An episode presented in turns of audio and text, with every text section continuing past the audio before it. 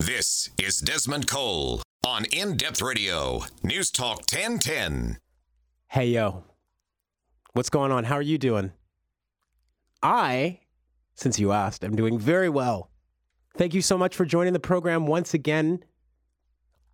I want to ask you a few questions today, including one that's been on my mind because I can no longer deny it. It's official.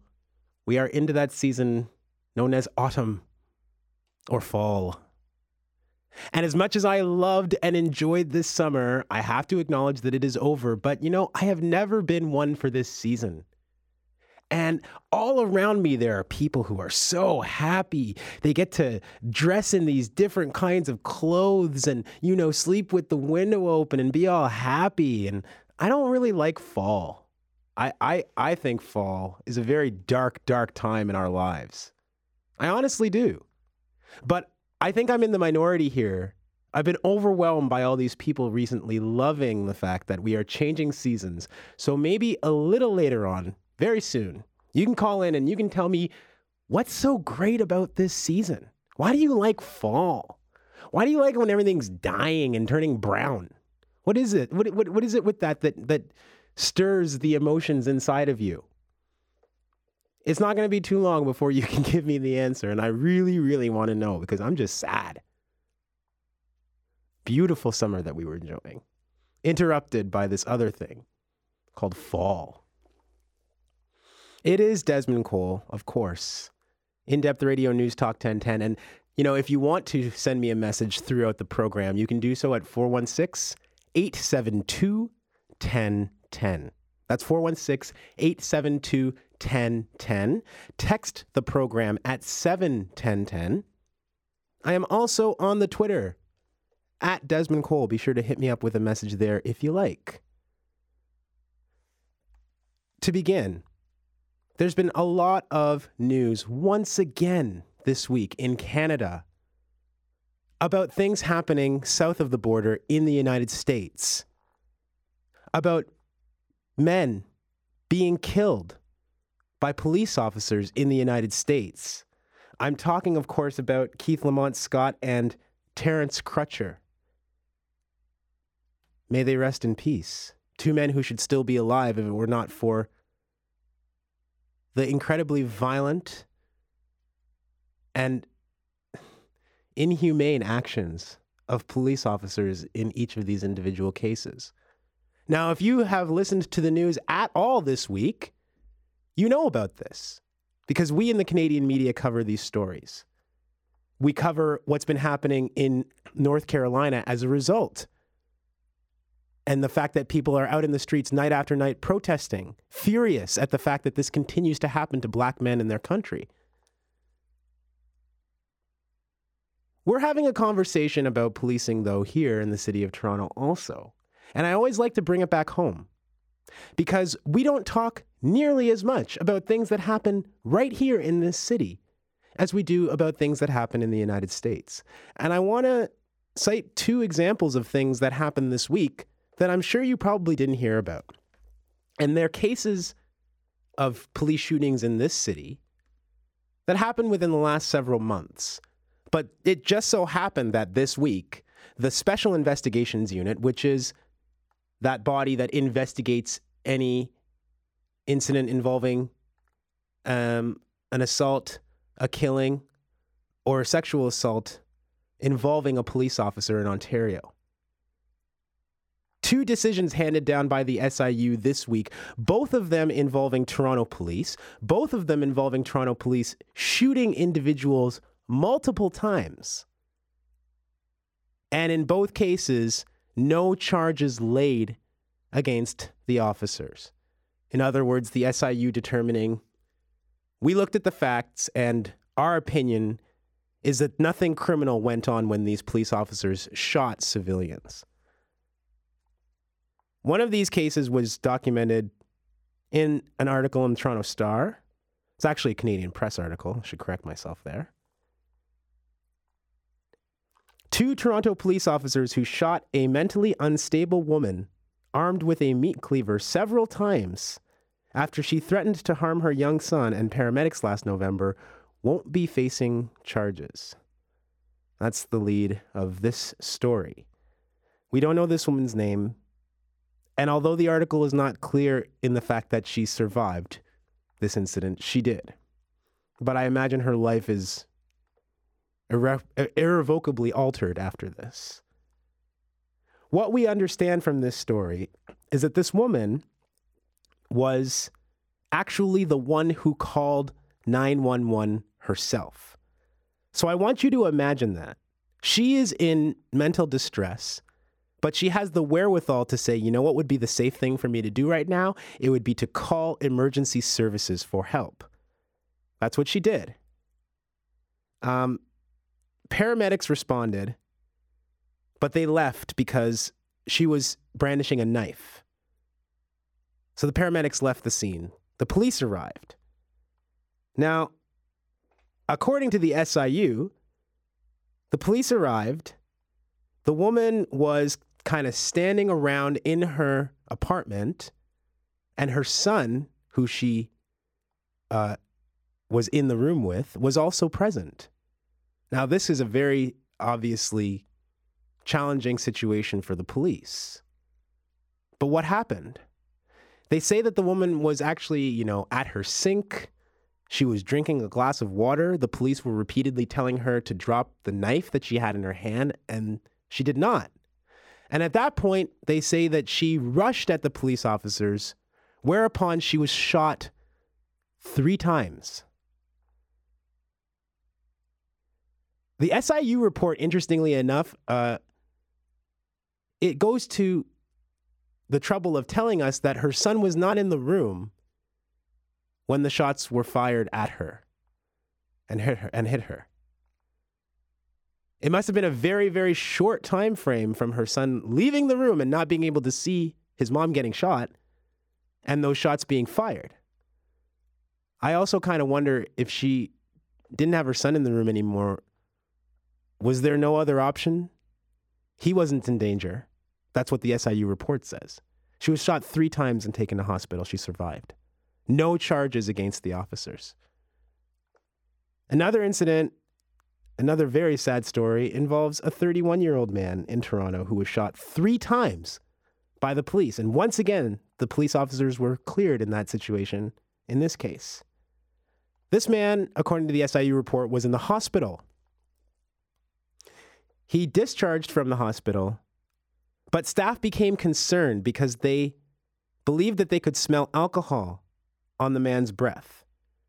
And so he left the hospital, but the, this, the hospital staff called the police saying, This man is just discharged, but we're worried that he has left intoxicated and we want to make sure that he gets home safe. So the man did get home safe, and the police actually, or sorry, the hospital staff called him and they said, we actually called the police to let them know we thought you were leaving this place intoxicated. We didn't want you to drive home drunk. And that made this man very upset. He told the hospital staff on the phone, I'm very upset that you called the police on me. Oh, and by the way, I have a knife. So officers arrive at the man's home. Remember, he made it home safely. That's the reason why the police were called. The fear that he was intoxicated. But he made it home. The officers arrived to his home. They say that they attempted to check on his well being, but seconds later, the man walked out of the house holding a large knife in his right hand, and he pointed the knife at the officers. This guy was also shot three times. In both of these situations, the person who was shot was in mental distress, and either they called the police for help or someone else called to say, You need to go help this person. And each of them took three bullets from the police. The thing that really interests me about this second case, though, is that in the case of the 31 year old man who was shot three times and also tased, by the way, the police wanted to bring in a mobile crisis intervention team. And we've talked about what those are, and, and they comprise of a mental health nurse and uh, typically a specially trained police officer, which actually tells you something because not all police officers are trained to deal with people with mental health issues. They have specially trained ones that are part of these mobile crisis intervention teams. So when they heard that this guy had maybe driven home drunk, was at home, in distress, they tried to call one of these teams to go talk to him instead of deploying the police. But that mobile crisis intervention team was not available. I believe that's because we only have two of them in the city of Toronto that are currently operating. We are about to spend $85 million on body cameras for the police. The idea being that incidents like this, where civilians get shot by the police, will be less likely to happen if the cops are wearing body cameras. $85 million? How many mobile crisis intervention teams could we have in the city of Toronto for $85 million?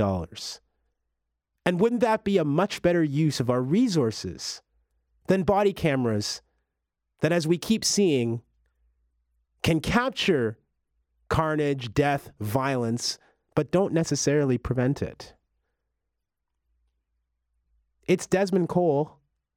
It's In Depth Radio News Talk 1010. It's 415. This is Desmond Cole on In Depth Radio News Talk 1010. Yeah, welcome back. Just before the break, we were talking about incidents of police shootings in the city of Toronto because just this past week, and I'm sure you probably didn't hear about it, but in two different cases, each case, a civilian in Toronto shot three times by the police. This past week, the SIU be, uh, came out with its findings on each of those two incidents, and in each case decided not to charge that individual or individuals who shot civilians with any any uh, criminal charges. And it's just so sad because in each of these cases, the people who we're talking about were very, very clearly in mental distress. One woman actually called 911 herself for help and ended up taking three police bullets. And the other gentleman was discharged from a hospital. And the hospital staff believed that he might be intoxicated. So they called the police to be like, hey, can you check on this guy? And, and we're not sure if he's all right. He might have, you know, gone home drunk from the hospital. That man also ended up with three bullets in him. In each case, the SIU determined no charges needed here. So, I mean, it's just so chilling this expectation that we're built up to have here in the city of Toronto that every time police use this kind of force, there won't be any criminal charges. That these kinds of situations are just inevitable. That there's nothing else that we can do. Even when people call for help themselves, call 911, that it's somehow understandable that they get shot. And we were talking about mobile crisis intervention teams specially trained nurses and police who can come into scenes like this instead of having a huge armed detail. But that team wasn't available in the case of a 31 year old man who was shot three times by the Toronto police. We don't have enough of these teams in the city in order to really dispatch them when they're needed. So the police go instead, and these are the kinds of things that can happen. Norman has been listening and called in from Toronto. Hello, Norman. Yes, how are you doing, sir? Fine, thank you. I basically wanted to say that the whole question of mental illness, there have been a uh, several people in, in, in Toronto that have been killed that had mental illness issues. There was a Euro Canadian, I can't remember his name. There was also a uh, Chinese Canadian that were killed. They they had mental issues. Also in uh, Ottawa, we had Ab- Abdul Rahman Abdi. He had mental uh, uh, illness he had mental he had he had problems. There there have been and, many. I mean, Andrew Loku also comes to mind. That's um, yeah, right. Uh, and and I think we can include also sometimes people who are intoxicated. So that would have to include folks like Sammy Yatim. You know, like eh, people might not be in the right frame of mind when they have these encounters with police. And let me say that they, you know, in Tulsa and in uh, Charlotte, a black officer was implicated in that situation, and there was a Euro American woman that had a real weird history. And I think it was Dead Prez that talked about the state. And I think that the police, the role of the of the, of the police is to protect uh, private property and rich people's property. It's not really uh, they are targeting people, African people, are uh, number one but it's not exclusively African people. Of course, they they do it to Latinos and uh, uh, even women. They've, they, they, they, they, the police have have killed women and shot women, even here in Toronto. Well, that case that I just read uh, to you, and I mean, and when we talk about Norman, um, when we talk about people who are vulnerable, it isn't just one group of people. It's not just people who are black. It's also people who have mental health issues, and we see a huge coming together of those two things. Where if you are black and you have a mental health issue, like Andrew Loku, like and exactly like Abdirahman Abdi, it seems much more likely that something horrible is going to happen in one of these encounters. But I thank you very much for calling in. Uh, thank you. Yeah. 416 872 1010 is the number to call. I see a couple more of you are trying to get in here on the phone also. You know, $85 million, I was saying before the break, is what we intend to spend on body cameras. But I mean, I want you to think about this for a second. Think about the fact that police used this amount of force in each of these cases, and the SIU said the force that they used was proper. Whether or not an incident like that is filmed on a camera doesn't change whether the SIU thinks that the police acted correctly or not.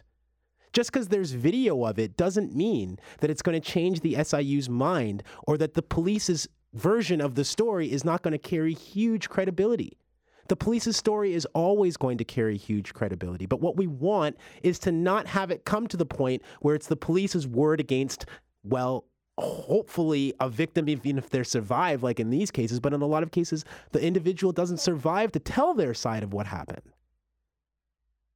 So, is a body camera $85 million worth going to get us a less likely chance that a person experiencing a mental health crisis is going to be shot by the police. I'm not convinced.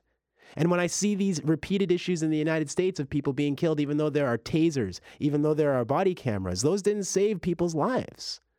The decision that the police make is the lifesaver if they choose to make it. Peter is in Toronto. Hi, Peter. Hi, Desmond. Uh, I do believe it shows a certain amount of cowardice and I don't use that word lightly on behalf of the police when they're dealing with someone in distress.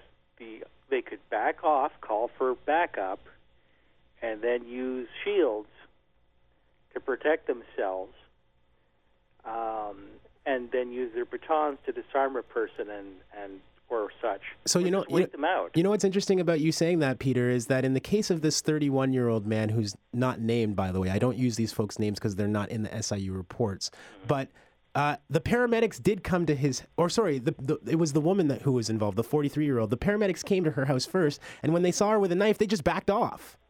So they didn't feel like if we don't take this woman out right now, then you know, uh, exactly. They they actually waited for the police. But, but, here's the thing: in London, where police are not armed as a matter of routine, London, England, that is, yeah, or uh, the UK, they they use they they have shields in their cars and they surround someone and they use a group tactic to disarm them, and nobody dies.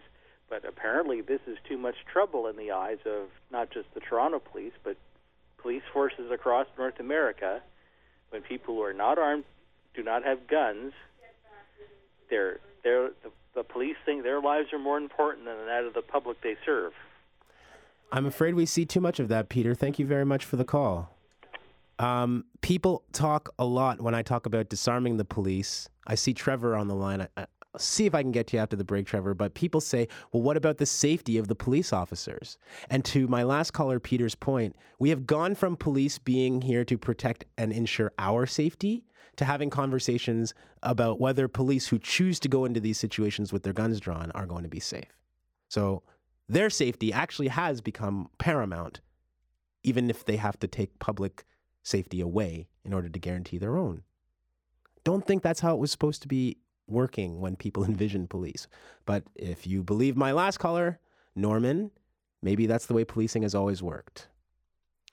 When we come back, I'm going to ask you, and I really want you to tell me why do you guys like fall so much? Why do you like autumn? You know, that time when everything dies? Make your case to me after we come back from a break. It's Desmond Cole on In Depth Radio, News Talk 1010. Desmond Cole is on In Depth Radio, News Talk 1010. Yes, I am. Coming up a little later on in the program, do you know that since June the 1st, this is this is a lot, guys. Over a thousand people in the city of Toronto, cyclists, pedestrians, have been hit on our streets since June the 1st. I want to dig into that a little bit later on with you. It's Desmond Cole on In Depth Radio News Talk 1010. Uh, I was talking about two incidents involving police shootings in Toronto that the SIU just ruled on this week. And it's amazing to me how these things don't make the news, but every single incident of police violence in the United States that is high profile does seem to make our news in Canada and in Toronto. Uh, and I was receiving some calls, and the last of which is Trevor, who's been waiting very patiently on the line. Hi, Trevor. Hey, how's it going? Well, thank you. Yeah, no, I mean, I this this this subject has been giving me an issue for a long time. Like I, I just hate the fact that, you know, by giving police officers guns to protect themselves, you know, as as a society, we granted them that power. They are basically better off. Like they're they're basically saying that that police officers' lives are more important and valuable than reg- regular citizens, because you know if you take away the guns, then they no longer have that argument, right? Like they're they're protecting themselves, but now they're they're misusing and abusing that power, and they're they're you know like there may be you know 90% good cops, but like you know if there's a few bad ones that just have bad days and are are willing to shoot people on on a whim, like it's just not worth it. Like London does a very good job of policing and they have a special unit that they can call if it requires a gun. So, so let me ask you then, Trevor, because everybody brings up London, England. People have heard of uh, of the you know the beat officers in the UK that don't carry weapons, but I get a feeling that people here don't actually believe that that'll work. Do you get the same sense? Like, what is it that that uh, makes us have cops with guns at all? Because there must be something that people are afraid of. If we, otherwise, no police would have them. Yeah, I agree. I I think that enough people maybe just don't realize that you're you're granting a certain you know subset of population of the people, police officers, with this you know supreme power of having a gun and you know, I think it's going to take a lot of people to die, unfortunately, for us to realize to take it away. And, and I do think, I agree with you. I think there are probably more people than there should be that think that they need this protection when, in fact, I don't think we do. I don't think there's enough situations that warrant a police officer needing a gun, especially when the downside is that so many people can get killed by the abuse of it. I just don't, I don't know. Like, I agree. I think there is kind of a problem. I think people do generally think that that is a good idea, but I just hate it. I hate the fact that people are innocent people, vulnerable innocent people are dying. I do too, Trevor. Thank you so much for the call. Yep. Thanks to all of you for calling in. Interestingly, so there would have been a story about a police shooting this week that you did hear about. And that was the one that happened in the uh, Yorkville area. And you would have probably heard that there was a a lawyer, a high profile lawyer who was shot in the annex, and then an off duty, or sorry, I should say undercover police officer, not off duty, an undercover police officer from Halton region actually shot the man who shot the lawyer. What was an on duty, armed, you know, undercover police officer just doing hanging around Yorkville when this shooting went down? Did you ever ask yourself that when you heard that story reported this week? It really sounds to me like the police had some idea that someone was going to do something and they had people there with their weapons at the ready in case something happened. And it did happen and they responded in that case. But you can see how different that that is from somebody calling 911 saying, I'm in mental distress, help me, and getting shot.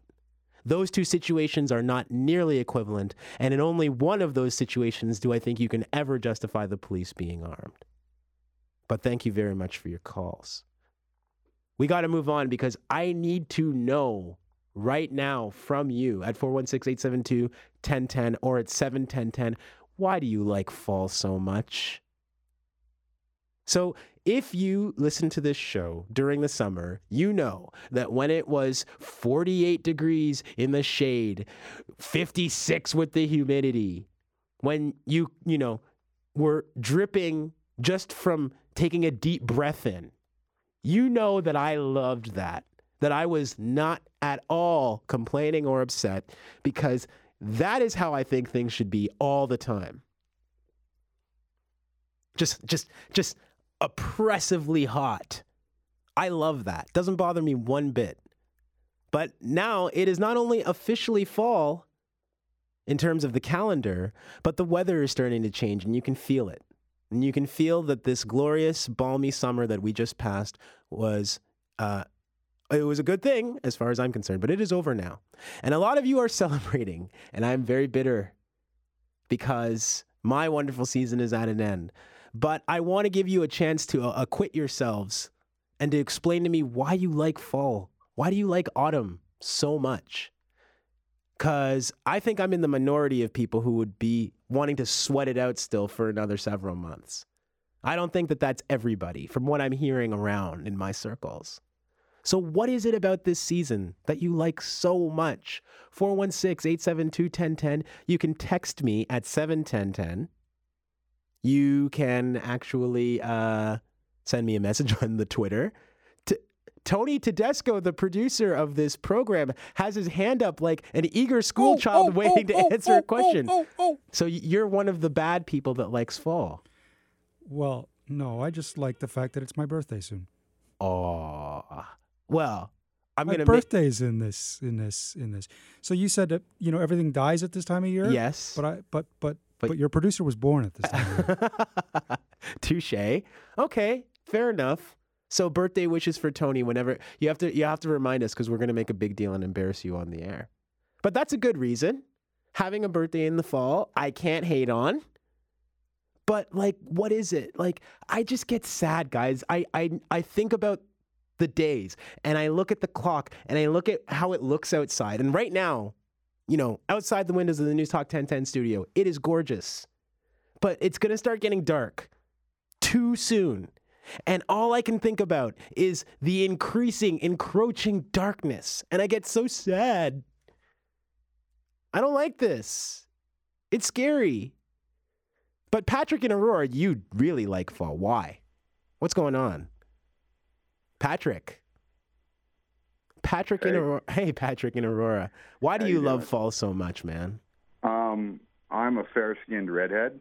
I get a sunburn taking my garbage out, so um, I like it when the uh, the season changes to this time of the year. I can go out. I don't have to worry about putting on sunblock or a hat or being aware of where that sun is all the time. I can actually go and enjoy the outdoors because I cannot do that in the summer. So, you and I have opposite problems because Patrick, I have never gotten a sunburn in my life. I Hand, have- hand I've to never- God. I've never had a suntan. People are like, Caribbean for vacation. I go, you're nuts. like, I would rather go anywhere but the Caribbean. I'll go to the museum so I can go indoors and not have to worry about getting a sunburn. So you were I've built had, for this. I've had blisters. They're so bad. Blisters on my shoulders and my back. Okay, well now I feel just awful for even bringing this up. Patrick, thank you very much for calling. 416-872-1010 is always the number to call. No, that is the truth. You can't see me. It's only radio. But I'm I'm I'm a dark-skinned black man and I do not burn. It does not matter how much time I spend laying luxuriously out in the sunshine. I, I, I, it, it just can't happen. So I have no, I have no kind of frame of reference for people like Patrick, who I like that sunburn when he takes out the garbage. It's a tough life out there. When we come back, we're going to talk about cycling and pedestrian pedestrianing. You know pedestrianing? Well, whatever you want to call walking, it's apparently no longer safe in the city of Toronto, and we're going to talk about that in a bit. Desmond Cole, In Depth Radio, News Talk 1010. Desmond Cole is on In Depth Radio. News Talk 1010. Hey, yo, listen, if you ever want to go back and listen to an episode of this program, it's very simple. Just go to newstalk1010.com We've got a list of shows there. You can click on mine and download a podcast or stream a podcast for every single episode of this program. That's right. Newstalk1010.com. Um, it's 446. It's 17 degrees. I still don't like fall, but I'm going to deal with it. Um, you know, an interesting report came out this week. I'm on Twitter a lot. You guys know on the Twitter that I'm always there. In fact, my colleague Siobhan Morris, who you hear regularly here on News Talk 1010, just sent me a little tweet thanking me for talking about how fall is just a difficult time of year for me because everything turns brown and falls to the ground. It just makes me feel so. Siobhan Morris gets it. Somebody around here understands what I'm going through. You guys don't know what I suffer. But I, I like Twitter for things like this just random little bits and bytes from people that I know or people that I don't know. But of course, we all follow social media for much more serious things sometimes. And um, one of the things that our police in the city of Toronto do is they tweet out incidents of fatalities and collisions on our roads. Now, this is obviously because people getting hurt on the street is a public safety concern, but it's equally because when something like this happens, it's a traffic issue. And you guys know how we love to report on traffic in the city of Toronto. And so um, the police regularly will tweet out, you know, somebody uh, who was walking was hit by a car, a cyclist who was, uh, you know, making a turn got hit by a vehicle in this area of town at this time uh, police are on the scene or police are on their way. So people started tracking this to try and determine well, how often is this happening? How often is it that somebody is getting hit, uh, injured, even killed by an automobile um, in the city of Toronto? How often is a cyclist running into a pedestrian, etc.? And it turned out that just looking at the police's uh, n- numbers of this, of what they were sending out on social media, was actually not giving the full picture because it turns out that this happens so often that if the police wanted to report on every single time somebody got into a collision in the city of Toronto, in terms of, I'm just talking cyclists and pedestrians, I'm not even talking about cars smashing into one another, which of course is also extremely dangerous. But just for cyclists and pedestrians, if the police wanted to report on all of these, that's probably all they would do. Why? Because since June the 1st in the city of Toronto, more than a thousand cyclists and pedestrians have been hit on the street.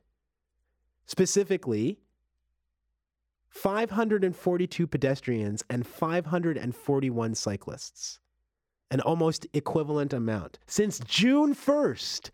And you know, I talk about not liking autumn. One thing we do know is when the uh, the season changes and we change our clocks backwards and it gets dark earlier. Usually, we see a spike in this kind of activity with people getting hit, walking across the street because it's dark.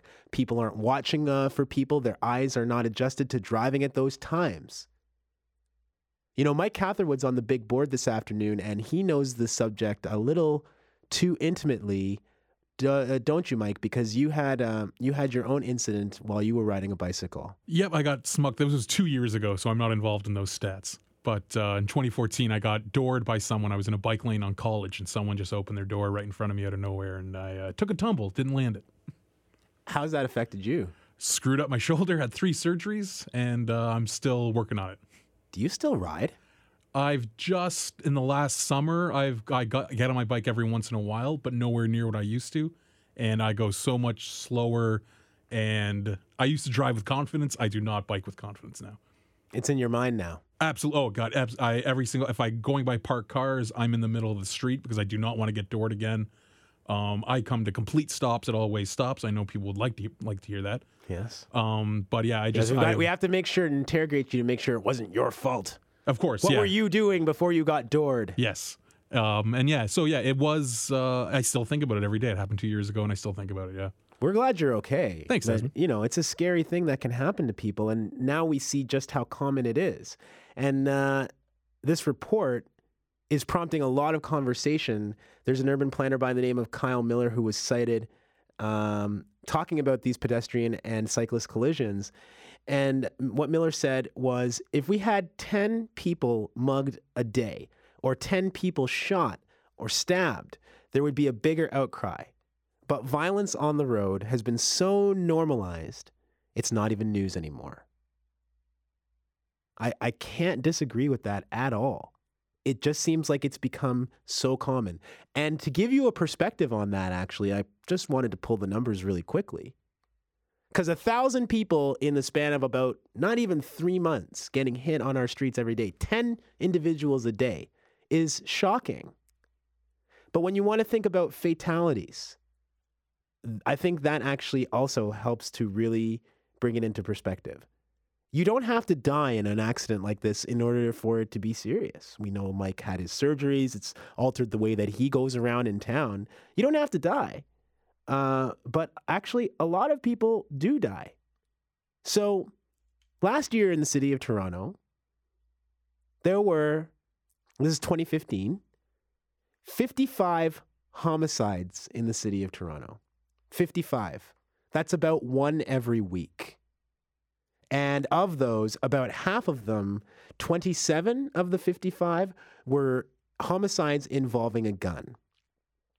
So that's the kind of crime that in the city of Toronto gets the most attention. That's the kind of violence, maybe maybe to use a better word, violence that gets the most amount of attention is gun crime and gun crime that ends with somebody dying. 55 of those in 2015.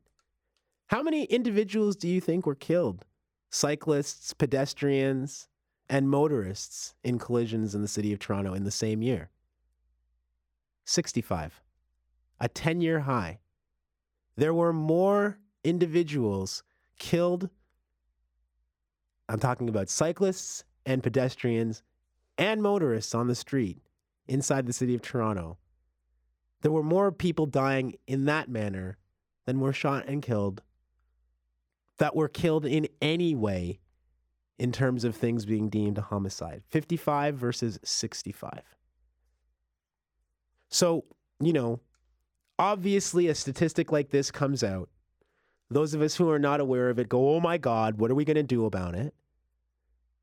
There's been a lot of contemplation about this already, including, you know, the city of Toronto coming out with a plan and John Tory, the mayor, coming out with a plan to say, we're going to reduce this. This is way, way too much. So the mayor came out with a plan and he said, what we're going to do is we're going to dedicate about 61, uh, sorry, 68 million dollars to road safety over the next five years. And Mayor Tory's stated goal was to reduce the number of people who are getting seriously hurt on the road by 20%. By 20% uh, over a number of years. That's the target here. So you have thousands and thousands of people a year getting hit involving cars, pedestrians, cyclists. And the goal is to reduce that by 20% over several years. Other jurisdictions have tried things like this, and they've actually gotten their numbers down a lot quicker than just, you know, 20% over many, many years. Tony Tedesco, the producer of this program, also a cyclist, also somebody who. Do you feel like you put your life in your hands every day when you're riding outside? On a bike, for sure. So why do you do it? It's convenient for me. I, I mean, other than the life threatening part, it's convenient. It's the best way for me to get around right now. What's the one thing you would do, Tony, to make it a little safer for you to get to and fro every day? What would you do? Um, the separation of bike lanes has to be more apparent, and the um, uh, just ticketing, ticketing everyone that, that decides they're going to park into that bike lane, and and higher fines for for for uh, for people that open their doors without looking. Um, they, I mean, I, the laws are there. Let's enforce them. Yeah. Let's. I mean, the laws are there. The lanes are are really coming along. We've got Bloor Street, Sherbourne's a beautiful lane.